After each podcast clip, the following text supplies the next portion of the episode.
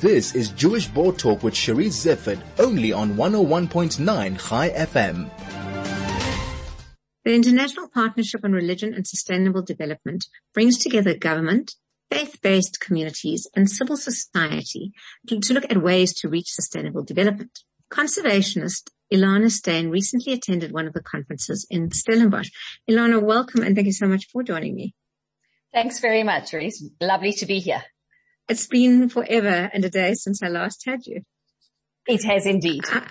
How's our conservation looking? How are our rhinos doing? Okay, no, so that's like a whole other story.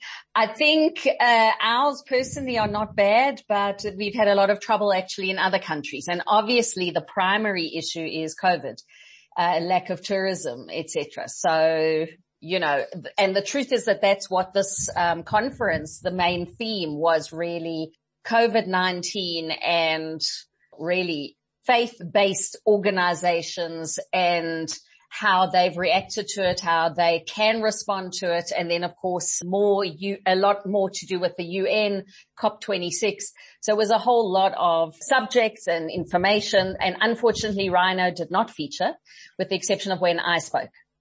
Eh, eh, but Ilana, you raised the point, you know, it's, they're doing better here, but they're not doing so well everywhere else. And I, I suppose the point is the environment is all of ours. It doesn't just belong to us and our conservation has, to, we know that the networks are global. So bringing people together from across the world, across sectors does make sense. Practically though, how does it work?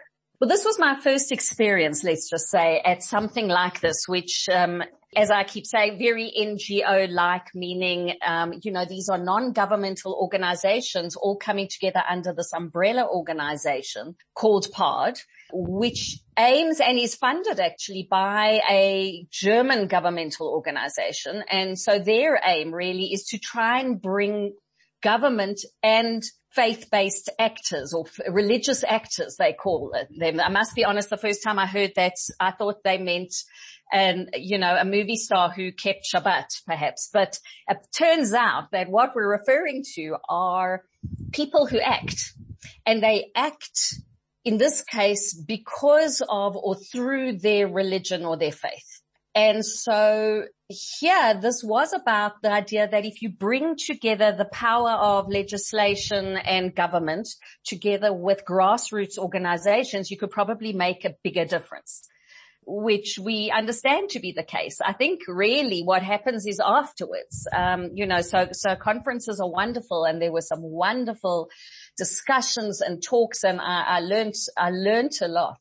Um, I guess the thing is that, and, and what was so interesting was that, um, one of the other participants, a, a Muslim woman from Los Angeles actually, we said at the end, we said, okay, so and you know what we would say in in in Hebrew or Yiddish, whatever. What's the unterste So what's the bottom line? So what do we do now? You know, and I guess though the point is that afterwards we all go back and we we try and implement some of these things, or we come back with a bit of an awareness of some of it, as well as having made connections, which hopefully people that can work together on various of the projects, which they do have. How long was it? So it was actually um, four days it was four days and it was the first time that they had it in real, although it was hybrid as well. So about 50, 60 people were coming in from, um, on Zoom, you know, on the screen and there were about 50 people actually in Stellenbosch from all over the world. So that was just incredible. You know, we had Swedish and Germans and French and British and American, and then we had Indian and Chinese and Mongolian and South Africans. Obviously a lot of South Africans because it was in South Africa and what was amazing was how they picked up on the idea of Ubuntu and they wanted to use that within, you know, how to sort of move forward and this idea of I am because you are or, uh, you know, this, this idea of working together and being together. And they very much brought it in to uh, a lot of the discussions, which I thought was great. Something that South Africa had to teach the rest of the world. Now we're looking at COP 23. Is that right? 26 what is expected from governments and individuals in terms of sustainable development? Are we doing what we need to do and how can we get people to do more if we need to? Huge questions, huge questions. So I think the first thing which a lot of people don't realize is that COP26 is a specific meeting primarily dealing with climate change and the issue of climate change mitigation and how we can maybe stop the temperatures rising in the world, etc., etc. But it's part of the United Nations 2030 vision. And the 2030 vision has these sustainable development goals. Okay. So there's a lot of speak here. Okay. Apologies, but there's 17 sustainable development goals that the UN is wanting and requiring all nations to actually implement. And the truth is they're not only about fossil fuels. In fact, very few are about conservation of fossil fuels. They're actually about things like eradicating poverty.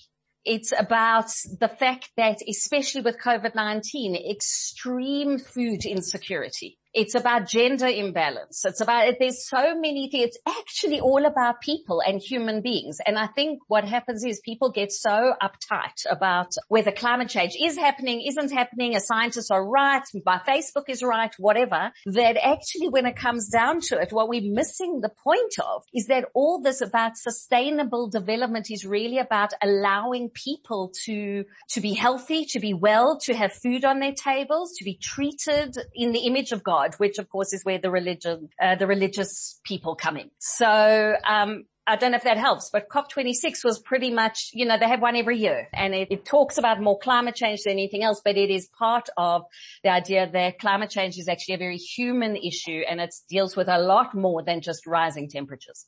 Ilana, that did explain it really well. And I'd like to say thank you because I was on, on the website and I was seeing all these terms that you're talking about, but I wasn't really connecting the dots. Um, There's nothing like an acronym to make you sound really knowledgeable. Especially when they're all together in one sentence, eh? Exactly. Like just lots of them.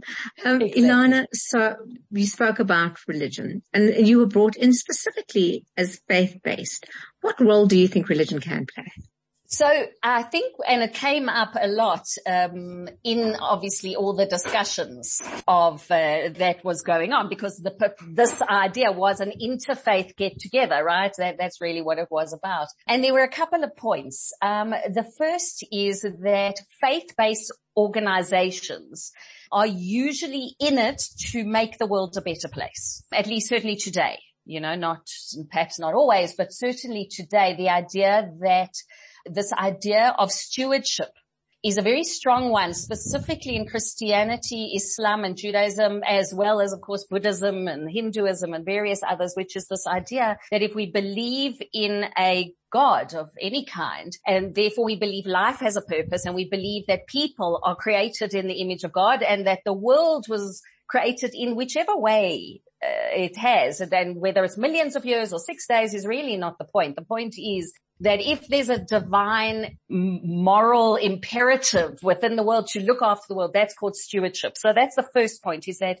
there's very much a purpose um, that religions have that can make a difference. That's, I think, the first point. The second is that a lot of people will trust religious leaders. And again, I'm qualifying that because we know there are some that maybe are not so trustworthy, but let's go with the ideal that people trust their religious leaders certainly more than they trust uh, government leaders. So what that means is, is that religious leaders have a power that can help people to change their actions and can explain to people that by doing so, they're doing a good thing a mitzvah, let's call it in our language, right? Um, different faiths obviously have different languages. So I think that's, that's a huge, um, part of, of what was talking about. And another thing that came up quite a lot was the idea that religions are generally, or, or, you know, your, your local church, your mosque, your shul, very grassroots. They're with the people and what came up a lot, by the way, huge discussions on vaccine equity uh, came up, talking about the global north and the global south and where vaccines are going and how um, there are countries that are in booster mode when there are other countries that don't even have um, their first shot, etc. So of course that's another discussion, but it was a big discussion as to what um, faith-based organizations, how they've gotten involved because they could. They could get right down to the ground open up a vaccine center, whatever the case is, and get going. um, and take care of the people because that's often what faith-based organizations do. They care for people. So that was, um, that was huge. I was the only Jew there, I'll, which is, oh, you know, I suppose numbers wise makes sense, but I found it a very interesting experience. That was the case. And I was then also the only person talking about nature conservation. So I found that combination quite interesting. I understand nature conservation almost, but why do you think you're the only Jew? Well, uh, PARD, this partnership of religion and sustainable development is made up of, it's an umbrella organization of NGOs, of non-governmental organizations. And so it would depend on, you know, if your organization is part of it. So I happen to be part of an NGO in Israel called the Interfaith Center for Sustainable Development. And so the person who runs it, Rabbi Jonathan Neril in Israel asked since I was in South Africa and we would then spend less fossil fuels for me to go. Um, and so he asked me to go on his behalf. And so that's really, I think, how that happened. But I found that very interesting that there didn't seem to be other Jewish environmental or not even environmental organizations, Jewish NGOs represented there. Whether this is something that more Jewish organizations should get involved in, I mean, I, I would recommend it. Well, possibly there are, but they didn't know about it. You, you came in via through this there, but I'm sure there must True. be individuals working that maybe just haven't yet been connected. Otherwise, Ilana, for you, I mean, I know how much free time you have. Um, maybe it's worth starting an NGO, a Jewish NGO, environmental sustainable development NGO across the world. And, uh, well, there I'm are actually a couple. There are a couple. And so that's why I was surprised because I'm, I'm part of those, but they don't seem to be part of PARD. But believe me, I'm going to be speaking to them and working that out because, and I'll just give you this as an example. Um, and that is that uh, the first morning they had a prayer from each of the different denominations. So an imam stood up and, and the um, world head of the uh, Sikh organization, etc., um, all stood up and they forgot that I was there. So I went up to the organizer and I said, Jurgen, um, you forgot the Jews. And he was most apologetic and he uh, promised that I could then give a prayer the next morning. And so I duly did. And I was very struck by how important it was, surely, that Judaism was represented. And so I was very, very grateful um, that I was able to go. Well, Ilana, thank you for representing us uh, nationally, internationally, globally. Um, I will would like to talk about the rhinos next time, and uh, I enjoyed the chat. Thank you very much for explaining. I think not only do we need to talk about the rhinos, but maybe one day you can also just break down what it is that we do need to, to be doing, not in terms of fossil fuels consuming them, but as an environment, what actually is expected with us and maybe outline the debates that people are having. 100%. I think those are very important conversations. I would be very happy to have them with you. Mm, we'll see you again next year. Fantastic. Thanks, Thanks so much, so much. Ilana. Thank you so much for joining me. That was conservationist Ilana Stein.